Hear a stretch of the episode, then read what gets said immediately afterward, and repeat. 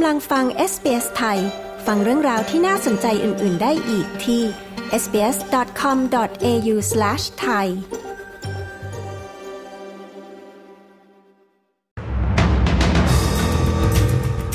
หลายฝ่ายยินดีกับวีซ่าใหม่สำหรับทักษะที่กำลังขาดแคลน พื้นที่ทางเหนือสุดของควีนสแลนด์เตรียมรับมือพายุไซโคลนจัสเปอร์ หลายภาคส่วนในไทยคาดหวังการแก้ไขรัฐธรรมนูญที่เป็นฉบับของประชาชนอย่างแท้จริง ติดตามสรุปข่าวรอบวันจากเอสเสไทย 11 ธันวาคม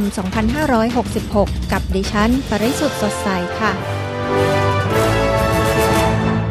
คณะกรรมการเพื่อการพัฒนาเศรษฐกิจของออสเตรเลียยินดีกับการปฏิรูประบบการรับผู้ย้ายถิ่นฐานของออสเตรเลีย ที่มุ่งเน้นการวางแผนระยะยาว วันนี้แคลโอนิลรัฐมนตรีด้านกิจการภายในของออสเตรเลีย ได้ถแถลงเรื่องการตรวจสอบทบทวนครั้งใหญ่สำหรับระบบการรับผู้ย้ายถิ่นฐาน รัฐมนตรีโอเนลระบุว่าแผนยุทธศาสตร์นี้จะรวมถึงการลดจำนวนการรับผู้ย้ายถิ่นฐาน โดยจะส่งผลกระทบต่อนักเรียนต่างชาติ รัฐมนตรีโอนิลยังได้ประกาศด้วยว่า จะมีวีซ่าใหม่ 4 ปีสำหรับทักษะที่ขาดแคลน โดยจะให้ความคล่องตัวอย่างเต็มที่และมีเส้นทางที่ชัดเจนในการเป็นผู้อยู่อาศัยถาวร วีซ่านี้จะมาแทนที่วีซ่าชั่วคราวสำหรับทักษะขาดแคลน ที่มีนายจ้างรายเดียวเป็นสปอนเซอร์ ซึ่งธุรกิจและสหภาพแรงงานเห็นพ้องกันว่า ไม่เหมาะสมกับวัตถุประสงค์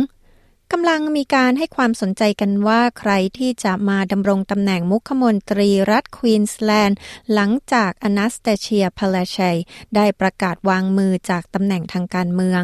หลังจากที่เธอได้เป็นมุขมนตรีควีนสแลนด์มา 9 ปีอนาสตาเชียพาลาเชย์จะก้าวลงจากตำแหน่งอย่างเป็นทางการตั้งแต่สัปดาห์หน้า และจะสิ้นสุดการดำรงตำแหน่งในรัฐสภาสิ้นเดือนธันวาคมนี้ พื้นที่ทางเหนือสุดของรัฐควีนสแลนด์เตรียมรับมือกับพายุไซโคลนจัสเปอร์ที่คาดว่าจะพัดขึ้นฝั่งในวันพุธนี้ ประชาชนที่อาศัยอยู่ระหว่างแหลมเมลวิลทางชายฝั่งตะวันออกของเคปยอร์กเพนินซูล่าและทาวน์สวิลล์ได้รับแจ้งว่าจะต้องเผชิญกับลมกระโชกแรง และอาจมีน้ำท่วมในพื้นที่ดังกล่าว ด้านองค์กรให้ความช่วยเหลือฉุกเฉินของควีนสแลนด์ยังได้เตือนว่าพายุอาจส่งผลทำให้บริการโทรศัพท์และอินเทอร์เน็ตในพื้นที่ถูกตัดขาด ทางการควีนสแลนด์คาดว่าพายุจัสเปอร์ จะเป็นพายุไซโคลนระดับสอง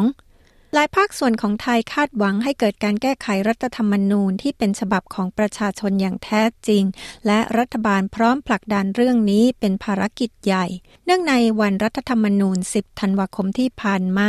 นายเศรษฐาทวีสินนายกรัฐมนตรีไทย โพสต์ข้อความระบุว่า รัฐบาลบริหารราชการแผ่นดินภายใต้รัฐธรรมนูญ ดังนั้นรัฐบาลจึงมีหน้าที่ทำให้รัฐธรรมนูญมาจากประชาชน ซึ่งการแก้ไขรัฐธรรมนูญเป็นภารกิจใหญ่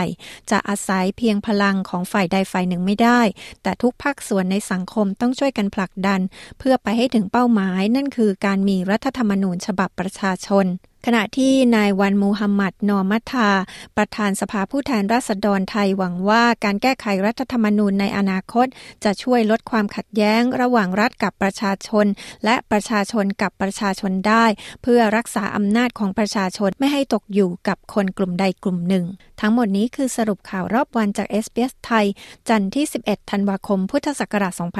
2566 ดิฉัน ปริสุทธ์สดใสรายงานค่ะ